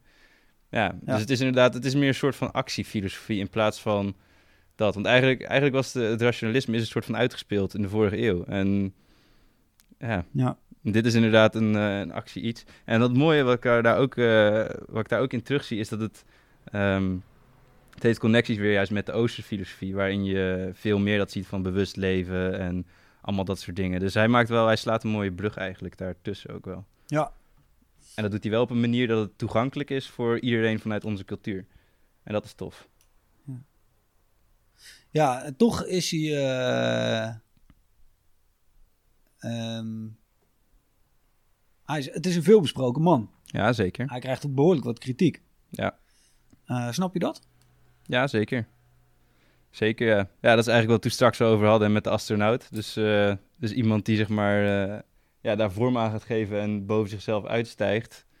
Eigenlijk, die gaat altijd frictie veroorzaken in een omgeving die Ja. dat niet doet. Ja. Dus ja, en zeker dan, hij doet het natuurlijk veel binnen de academische wereld, krijgt hij ook veel kritiek. Ja, ik snap dat heel goed, want ja, als je op... hij eh, zaagt wel aan de poten van het klassieke denken. ja, maar als je Ja. bereid bent om op de tenen te gaan trappen en je bereid, bereid bent om het hard te gaan doen, dan gaan mensen ouw roepen. Dus Ja, ja, waar. Hey, mooi man. Ja, Jordan Peterson. ja, dat is wel een Dat van de, één. dat is inderdaad eh, een van de grote helden. Ja. En eh, iemand die ik dan ook wel heel interessant vind, dat is wel iemand die ik wat later heb ontdekt ook. En ehm, die eigenlijk ietsje minder vanuit, ja, vanuit dat straatje is, is Alan Watts. Ook wel een bekende, Ja, bekende mooi. naam. Ja. Het mooie van Watts vind ik, is dat die, die doseerde net nog in de tijd dat audio-opnames werden gemaakt. Gelukkig wel. Ja, gelukkig wel. Wat een mooie dus, stem. eh, ja, is fantastisch. ja. Maar ehm, hij, komt, eh, hij is volgens mij geboren in India, is het geweest, geloof ik. En toen is hij naar Engeland gegaan op heel jonge leeftijd. Hij heeft altijd een beetje connecties gehad met het oosten. En daarom is zijn hele filosofie is meer, ehm, meer met die oriëntatie ook ontwikkeld. En hij heeft dus, ehm, vind ik, hij kan heel goed ehm, dit, dit verpakken in een manier van dat je eigenlijk wel rust hebt ook met waar je naartoe gaat of zo nog steeds. Dus waar Pietersen zeg maar is van get your shit Ja, together, weet ja. je wel, dat, bam, bam, bam. Ja, het vuurtje achter je aansteken. Precies. Heeft Alan Watts ook nog wel zoiets van, je mag ook wel... Het heeft iets meer het, het rustige erin of zo.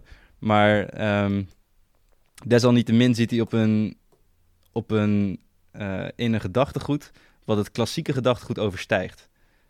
En Ja, zeker omdat het Oosterse gedachtegoed is voor Westelingen als wij, is dat vrij wazig. En je groeit op met het idee van, dat zijn een beetje zweverige mensen die, ik weet niet wat ze allemaal doen zijn, weet je wel. Dat, ja. ja, het is totaal niet het idee van, dat, zijn het, dat is hetzelfde soort, dat is eigenlijk hetzelfde soort beest als dat we zelf zijn. Terwijl die Watts, die, eh, die maakt het dus eigenlijk inzichtelijk. Een beetje net als Peterson, maar dan op een veel meer spirituele manier. En ehm, ik heb daar altijd wel interesse in gehad. Dus het was voor mij nog een extra brug ook naar de Oosterse mystici bijvoorbeeld. Wat eigenlijk heel tof is, maar je moet er wel, je moet er wel de toegang toe krijgen, zeg maar. Want als je vanuit een standaard westelijk kader zomaar daarin duikt, dan denk je ook van ja, wat, wat schrijft Rumi nou eigenlijk bijvoorbeeld? Dat is de, de Soefi, eh, de Soefi-poëet. Wat schrijft hij nou eigenlijk? Het is, je kan daar niet echt, eh, ja, je kan er niks mee. Nee. Terwijl als je dus langzaam die transitie maakt, dan zie je juist dat daar ook heel veel rijkdom in zit. Ja. Denk ik. Ja. Dus eh, ja, Alan Watts vind ik daar wel eh, heel waardevol in. En ik vind het zo mooi dat je gewoon op YouTube, wanneer je wil, dat je gewoon zijn lectures kan luisteren. En, en dat die, zeg maar, wat... Kijk, Peterson is helemaal, is gewoon correct, zeg maar. En die is, die is echt gigantisch correct, hè. Dat is ook, dat zit overal in terug. Hij zegt alleen maar dingen waar hij 100% achter staat eigenlijk. Maakt nooit een foutje, volgens mij, omdat hij zo goed voorbereid is op... eh, nou ja, natuurlijk maakt hij al foutjes, maar...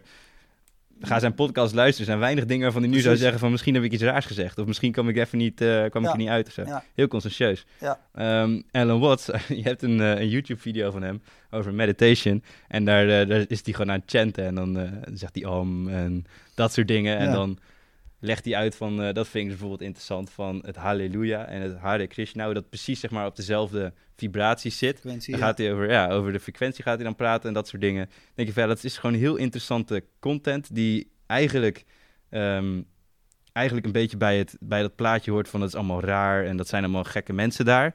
En dan wel door iemand die wel heel goed ook het westerse kader begrijpt, waardoor hij het juist op zo'n manier kan brengen dat het best wel, eh, ja, best wel veel links heeft. Dus dat vind ik een heel interessant eh, figuur, ja. En prachtige humor. Waar Prachtige mee vertelt. humor. Hij houdt het heel licht zeker. allemaal. Hè? Ja, ja, ja. ja en echt dat. Britse, dat vind ik zo lekker. Ja. Dat is echt heel goed. Ja. Plus, als je zijn stem hoort voordat je naar bed gaat, ja, dat zou ik niet zo heel snel over een, eh, over een mannenstem zeggen. Maar dan slaap je wel heel lekker. Dat is gewoon wel echt top. ja, heel rustgevend. Ja, Ja, dat klopt. is gewoon relaxed. Ja, mooi man. Alan Watts. Ja, Cool. enorme legende. Ja. Ja. hey, en ehm, heb je er nog een? Ehm, ja, ik heb zeker nog een andere, een andere persoonlijke held. Die is eh, ook bekend in, eh, in Nederland. Cool. Ja, in bepaalde mate. Dat is mijn vader. Die is eh, goudsmid en ontwerper. En die is, nadat hij in Canada is geweest voor acht jaar om daar het vak beter te leren, is hij zelf begonnen met ondernemen. En die heeft eigenlijk veel, ja, die heeft mij veel gemotiveerd in ondernemerschap. En ik denk dat ik zo'n, ja, het zal het zijn, vijf keer per jaar of zes keer per jaar, dan gaan we samen even een hapje uit eten of zo, gaan we een hapje eten, iets dergelijks. En dan eh, kunnen we gewoon praten over waar we mee bezig zijn. En ja, dat is tof. Heb ik, veel, eh, heb ik altijd veel, veel eh, drive van gekregen, zeg maar. Mooi. Ja, dat is Goeie tof. sport. Ja, dat is leuk om in zo'n omgeving te zitten ook waar dat juist eh, waar dat wordt gewaardeerd. En dat is ook zeker niet, eh, niet standaard dat, eh, ja, dat je wordt aangemoedigd om helemaal je eigen ding te gaan doen, bijvoorbeeld.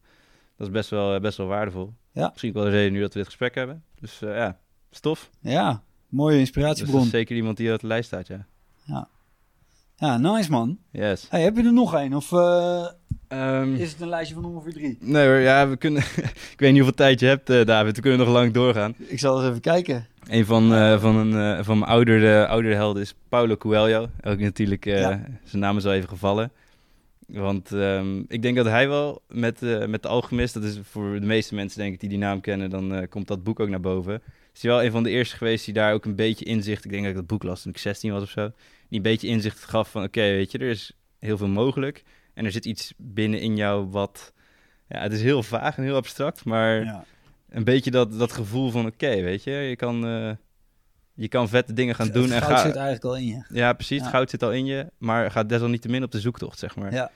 En Mooi. ja, dat is wel, eh, dat is wel een tof, eh, tof iets. En ik vind het ook heel interessant aan eh, zijn boeken, als je heel zijn oeuvre een beetje bekijkt, dat is altijd zijn dat dingen waarvan je in eerste instantie denkt, als je bijvoorbeeld een boek als uh, The Pilgrimage of zo nu gaat lezen, denk je van ja, waar heeft die gast het over? Over spiritueel mentoren, over uh, ze zwaard vinden, over allemaal van die dingen waarvan je denkt van oké, okay, weet je, hij is, hij is fictie aan het schrijven.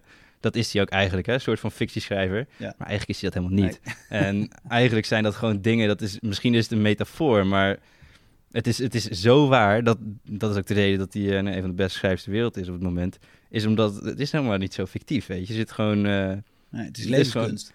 Het is inderdaad levenskunst. En hij weet wel op zo'n manier te doen dat het wel toegankelijk is voor mensen. En dat is ook echt zijn kracht. Ja. Dus dat hij over heel, heel, heel interessante spirituele dingen uh, weet te schrijven op een manier die eigenlijk voor iedereen wel uh, ja, toegankelijk is. Dat is echt, uh, echt ja. zijn kracht.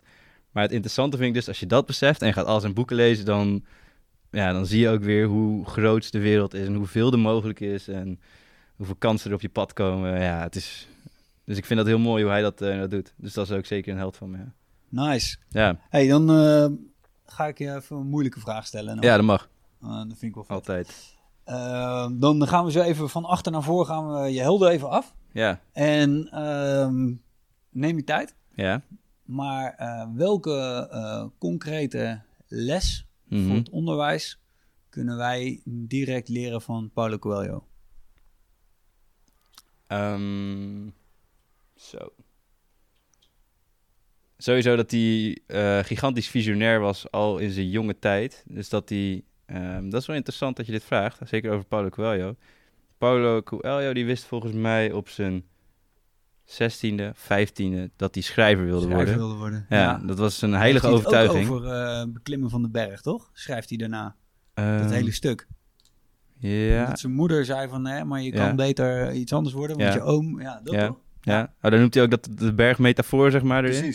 Dat zou inderdaad goed kunnen, ja. Ja. Nee, maar klopt. Maar hij werd dus ontmoedigd door heel zijn omgeving. Het is zelfs zo geweest dat zijn ouders hem in een eh, gesticht hebben gestopt. Voor een, eh, een inrichting, een psychiatrische inrichting. Wow. Omdat hij niet wilde doen wat zeg maar normaal was. En omdat hij... Ja, hij wilde schrijver worden, maar hij was natuurlijk... Hij was 16, 17, weet je. Hij stond echt helemaal aan de vooravond van eh, zijn nou ja, carrière, whatever. Ja. Zijn eerste boek publiceerde hij toen hij misschien 32 was. Ja, een stuk ouder. Ja, dus hij heeft gewoon heel lang zeg maar wel die overtuiging gehad, wel die visie. Ja. En hij heeft niet, niet geschikt, zeg maar. Niet geschikt met wat er van hem verwacht werd. Dus hij is eigenlijk gewoon gaan volharden in eh, die visie van hem. En eigenlijk is die, je zou hem kunnen vergelijken met een astronaut die op zijn vierde zegt ik wil astronaut worden. En die op zijn 25ste ergens eh, in, eh, in een ruimtestation zit. Ja. Dat heeft hij gedaan op, eh, op schrijversvlak. Dus wat dan erg, een erg interessante les zou kunnen zijn, denk ik, voor het onderwijs, is om juist als er zo'n zo'n sterk verlangen in iemand zit om iets te gaan doen.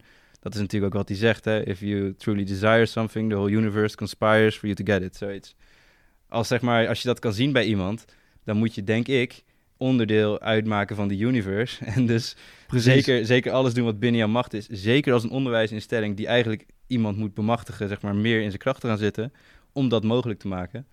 En ik denk dat we daar wel eh, als onderwijsland wel eh, veel van de Coelho kunnen leren. Ja, Mooi antwoord, George. Ja, ja. netjes.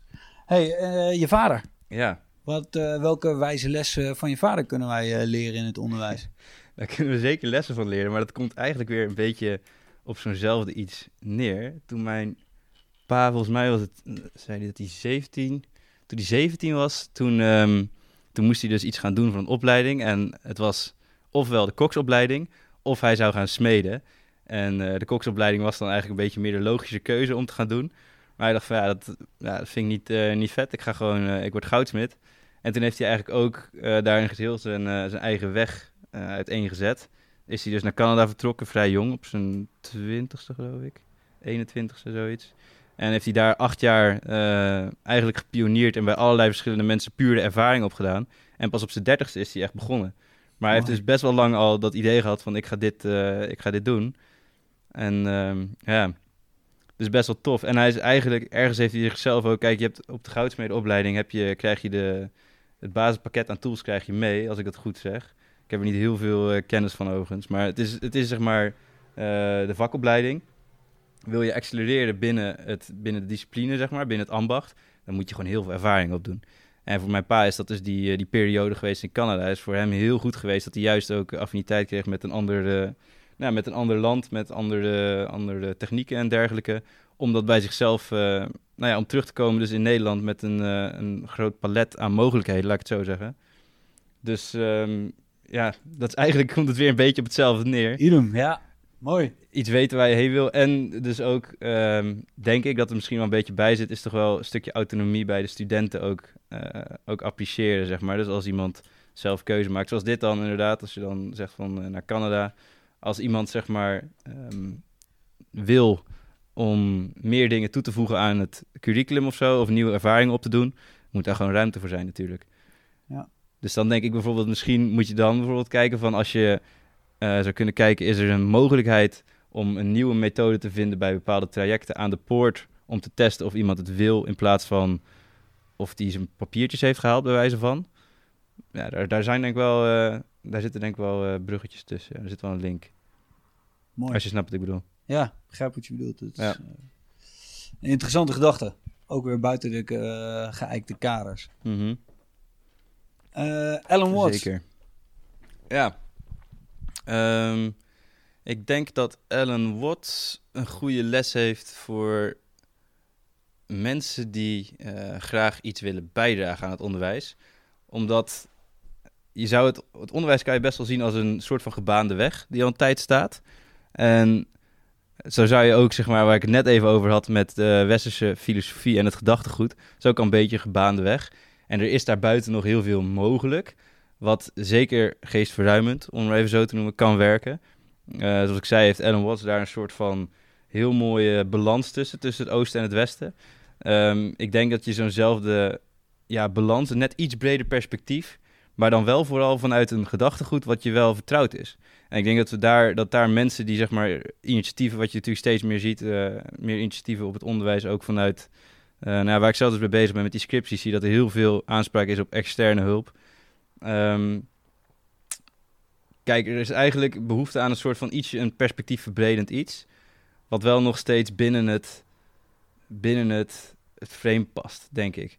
Als dat niet gebeurt, dan kom je op een gegeven moment op een punt van, ja, ehm, waar gaan we heen? Dat, dat is niet Ja, handig. Stap te ver. Ja, stap te ver. We, zijn Ja. al, we hadden eerder eh, moeten handelen. Ja. Ik denk dus dat het goed is als daar een soort van, eh, ja, als er, als er instellingen zijn of trajecten die eigenlijk een beetje als de Alan Watts zijn, dus die heel goed kunnen eh, bemiddelen in plaats van zeggen van, nou, dit eh, klopt niet of whatever, of doe het allemaal zus of zo.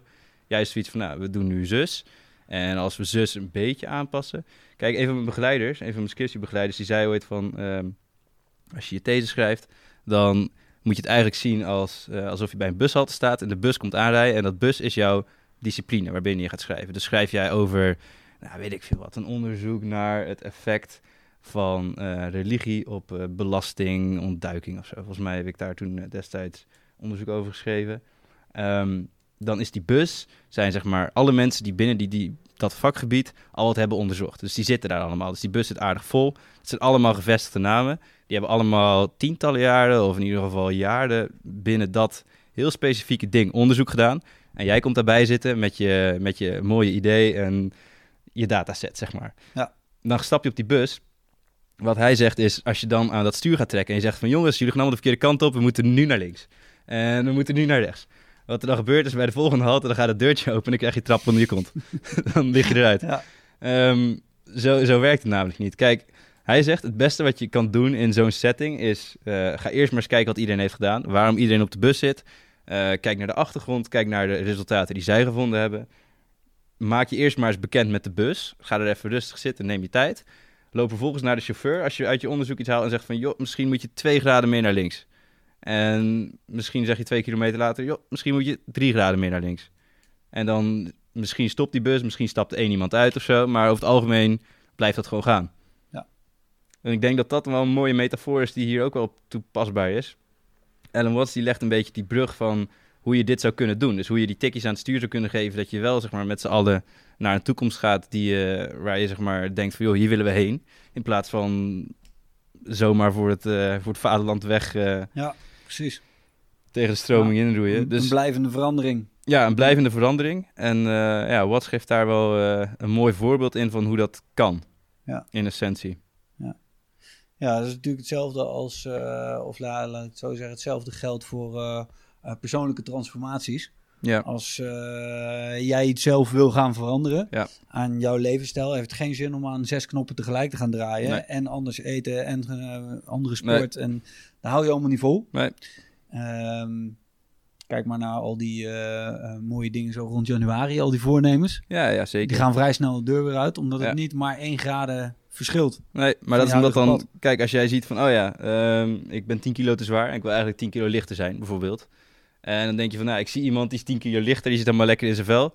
Dat wil ik ook. Ik ga vier keer in de week trainen omdat ik... Nee, weet je, begin maar eens gewoon met 500 gram eraf. Begin dan eh, nog maar eens met eh, wat dingen uit je dieet halen. Juist. Kleine Kijk, stappen. Ook als je, stel dat, eh, stel dat jij nou de K2 hebt beklommen of zo, jij zit hier en jij zegt van, nou, het is super mooi daarboven en jij kan het ook, want bla en dit en dat. Dan denk ik misschien van, oké, weet je wel, tof, misschien kan ik dat ook wel, maar echt die wilskracht in mezelf om dat te gaan doen.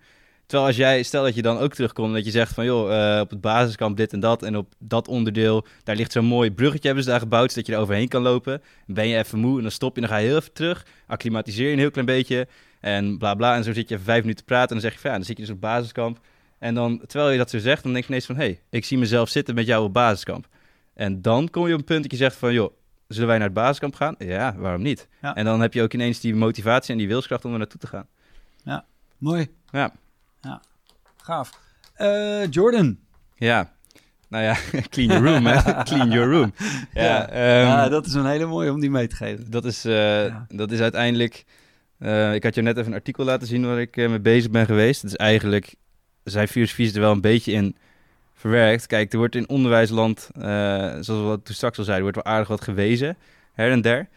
Ehm, ik denk dat er inderdaad op faculteiten wel veel te, veel te winnen valt, zeker. Kijk, we kunnen denken aan een traject waarin eh, wat schaalbaarder is, waarin we meer insteken op, ehm, op de procedure van de scriptie schrijven, bijvoorbeeld, om even op scripties Ja. te houden. hè, Want Ja. eh, uiteindelijk is de scriptie bedoeld om iemand, om iemand soort van voor te bereiden op. Dus je moet weten van oké, als jij weggaat van de, van de academie, dan moet je in ieder geval in staat zijn om zoiets eh, te doen, omdat dat zeg maar een test is geweest van, jou, van, jou, van je skills, weet je wel. Of jij verantwoordelijkheid hebt kunnen nemen voor een groot project, of jij ehm, ook zeg maar de academische competenties beheerst, of je... Het is een, het is een geheel iets. En ehm, wat je... eh, zo, ik zit even in de, in de, in de draaimolen. Ehm, ja, de paper, wat je ziet bij eh, de scripties, is... Hoe kwamen we hier terecht, David? We kwamen hier eh, terecht door eh, Jordan B. Peterson, Jordan Peterson. Een artikel. Het ehm, Clean Your Room. Clean Your Room Clean Your Room. En wat je veel en de ziet- faculteiten. Juist. Veel wijzen. Ja, er En- wordt veel gewezen. Dat is waar. Ehm, er wordt veel gewezen, wat eigenlijk het probleem is. Wat, ehm, je wilde het graag eh, gaan betrekken op de wereld van de scripties. Ja. ja, die heb ik ook nog. Maar ik, kijk, er wordt inderdaad veel gewezen. Ehm, er wordt veel gewezen naar de faculteiten dus, waar we het Ja. net even over hadden. Ehm, En, en, bin- en binnen de faculteiten. en binnen de faculteiten, zo. Je bent hem even kwijt? Ik ben echt, ik ben even, ik had een heel mooi argument staan in mijn hoofd, maar toen raakte ik zo enthousiast over de scriptiestudent in zijn traject. Jozef. Ja, kijk, als, voor zover ik hem zie, de Ja. link, ehm, is dat op het moment dat Jordan Peterson eh, zegt clean your room. Clean your room is natuurlijk eh, gericht op eh, mensen die super enthousiast zijn. En die roepen, ehm, yo, ik ga de wereld veranderen. Ja, Eigenlijk waar we het net ook over hadden. De hele grote stap. De 180 graden een andere kant op. Maar hoe denk jij de wereld te gaan veranderen als je niet eens je eigen camera kan bijhouden? Ja, nou ja, dat is natuurlijk, dat is ergens de verantwoordelijkheid van de studenten, dat ze in één keer voor dat grote traject staan, waar Check. ze dan eigenlijk, nou ja, niet echt op voorbereid zijn. Check. En hoe neem je dan die verantwoordelijkheid? Ehm nou Als ja, student door, zijnde. Want je bent gewend om eh, vaak hè, de- om te kijken naar wat gebeurt er om je heen. ja, Wat doen andere mensen? En ehm, veel mensen wijzen. Ja, maar ja, uiteindelijk ligt de verantwoordelijkheid bij jezelf. Weet Dat je. klopt. Kijk, dat, is, dat geldt voor de student, omdat ehm, je kan heel makkelijk zeggen van, nou, het klopt niet, we krijgen te veel begeleiding, bla bla.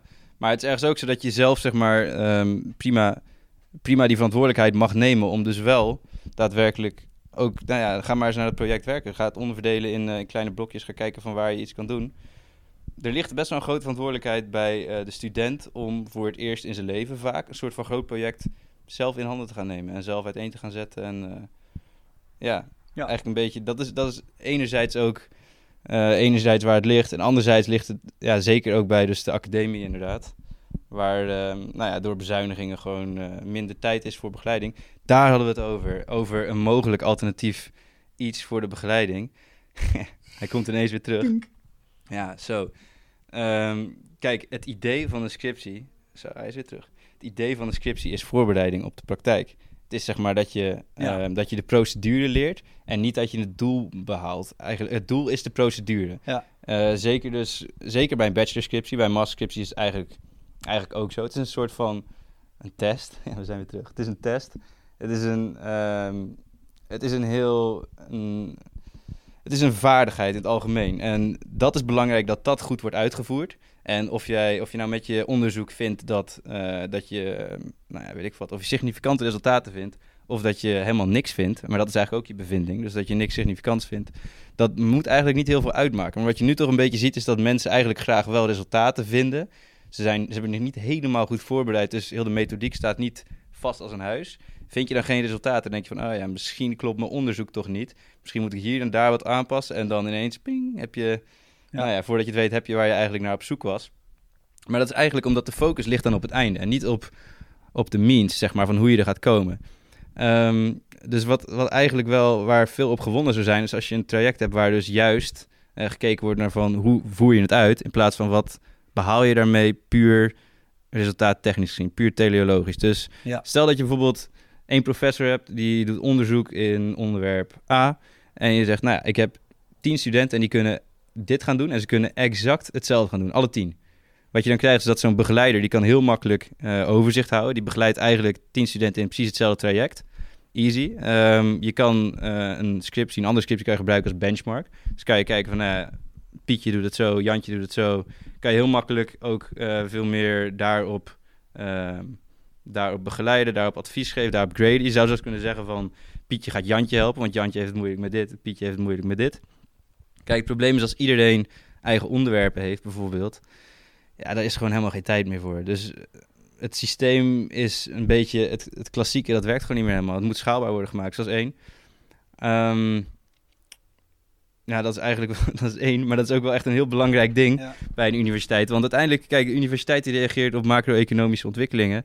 Als er meer studenten zijn, er is meer vraag, uh, er is minder geld beschikbaar per student. Het is met ongeveer 5000 euro afgenomen in de laatste 15 jaar per student, van 20 naar 15. Eh, ja, dan zit, je, dan zit je met een probleem. Dan moet de capaciteit omhoog. Heb je dan een systeem dat daar niet helemaal op voorbereid is, dan krijg je dat de kwaliteit van het eindproduct daaronder leidt. Nou, dat is natuurlijk logisch. Daar hoeven we niet voor te studeren om dat te concluderen.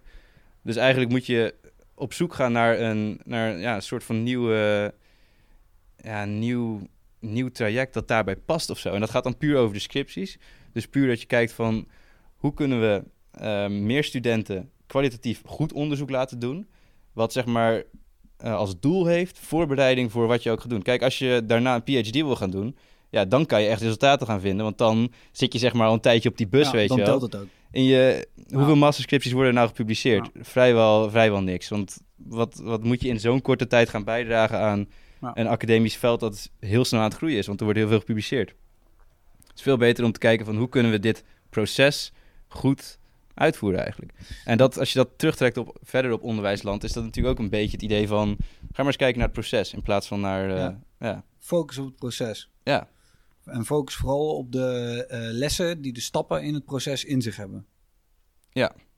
Ja. Ja, zeker. Daar ben ik het mee eens. Ja. Dus, dat, dus het is eigenlijk, eigenlijk is het tweeledig. En dan zou je ook nog kunnen zeggen, ergens ligt het natuurlijk bij de overheid. Want zoals ik zei, uh, universiteiten en sowieso scholen ook dus het is responsief op uh, hoe het verder gaat met de economie natuurlijk en wat de overheid beslist. Dus ergens ook bij beleidsmakers. Ik denk misschien, ik denk eigenlijk vrij zeker dat er niet uh, helemaal rekening wordt gehouden met wat het zeg maar doet als er uh, op bepaalde budgetten wordt gekort.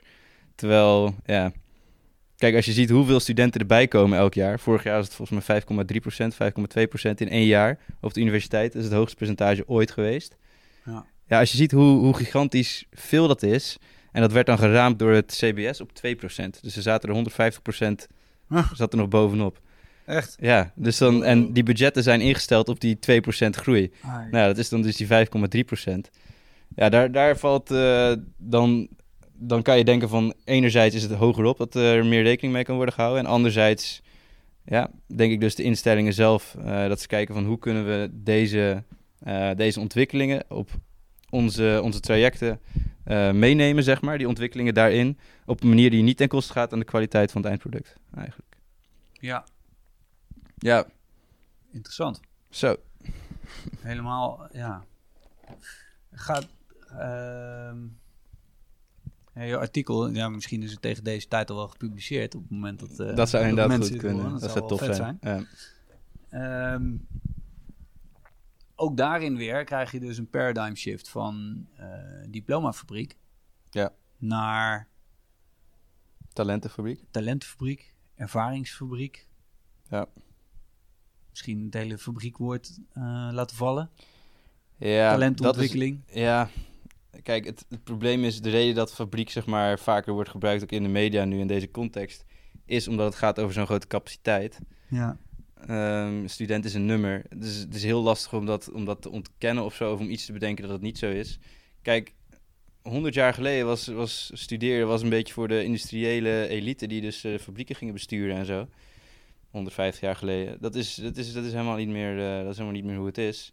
Begeleiding is al helemaal niet meer zo persoonlijk. Dat wordt steeds minder.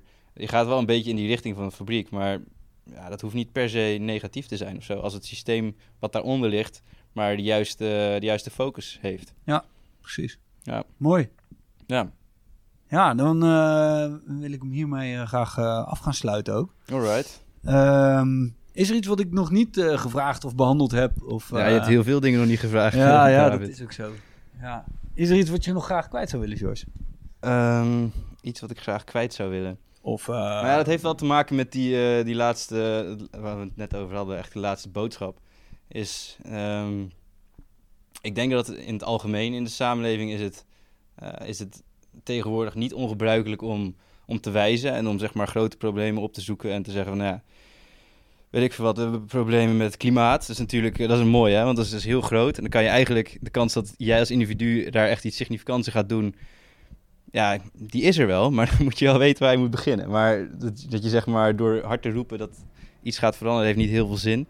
Er zijn heel veel grote problemen waar je zeg maar kan zeggen ah, dit gaat fout en dit gaat fout. Maar uiteindelijk, dat is een beetje, dat ligt eigenlijk buiten je, buiten je, je range of influence nu. Ga maar kijken van waar je wel iets kan doen. Zeker ook, eh, zeker ook betrekking op onderwijsland. En dan denk ik dat wat ik nog zou willen meegeven als laatste is, eh, waar, ik ook, waar ik ook mee begon eigenlijk. Kijk maar, kijk maar gewoon bij, bij jezelf eigenlijk van wat is er in mijn omgeving wat je kan veranderen voor, eh, voor een stukje betere wereld. Als student, van hoe kan je verantwoordelijkheid nemen over, over je eigen rijlen en zeilen binnen je hogeschool, binnen je universiteit, whatever. Kijk van waar wil ik heen en hoe ga ik dat doen. En neem dan verantwoordelijkheid over je eigen, over je eigen gaan en staan in plaats van eh, de blame zeg maar ergens anders te plaatsen. Want dat is natuurlijk heel makkelijk op het, eh, op het onderwijs. En anderzijds, ik denk dat hetzelfde geldt voor het onderwijs die dan heel makkelijk kan doorwijzen naar de overheid. Ja, ga maar kijken van of er een manier mogelijk is, een, een bepaald traject om uh, om te gaan met de ontwikkelingen van vandaag. En om studenten meer, meer te empoweren, wat uiteindelijk het, het fundamentele van het doel van de universiteit moet zijn.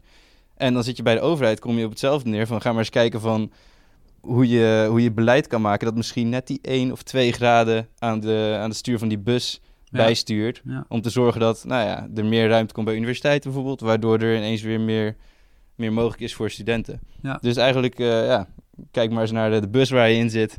Kijk naar de buschauffeur, kijk hem vriendelijk aan en geef een heel klein tikje aan het stuur de goede kant op. Nou, doe je dat elke dag, dan, uh, dan uh, ja, zit je over een aantal jaar met z'n allen in een, in een heel mooi landschap te rijden. Ja. Dat is fantastisch. Ja, zeker. Zeker. En dan krijg je ook echt de shift van reactief naar responsief.